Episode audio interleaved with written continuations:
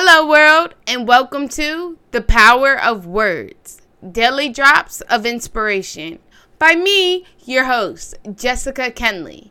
Today is Monday, January 11th, 2021.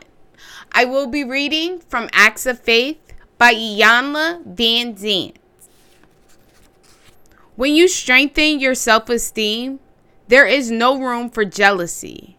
By Dr. Harold Bloomfield. Let me repeat that. When you strengthen your self esteem, there is no room for jealousy. Jealousy is the surest way to get rid of the very person you are afraid of losing. When you say, I love you, it means I want the very best for you, whether or not I am included. You must acknowledge any feelings of jealousy to understand what they are.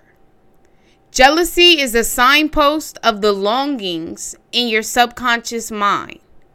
It reminds you that what you are longing for is also longing for you. There are only two emotions love and fear.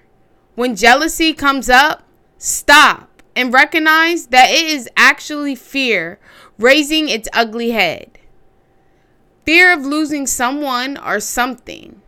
Fear that there is not enough if you allow yourself to be jealous, you cannot love. It is important to acknowledge all your feelings and not beat yourself up about having them. Your feelings are not good or bad, they just are. Jealousy is simply reminding you that you are worthy of the best. When you remember who you are, the jealousy will dissolve and you will be ready to receive what you want.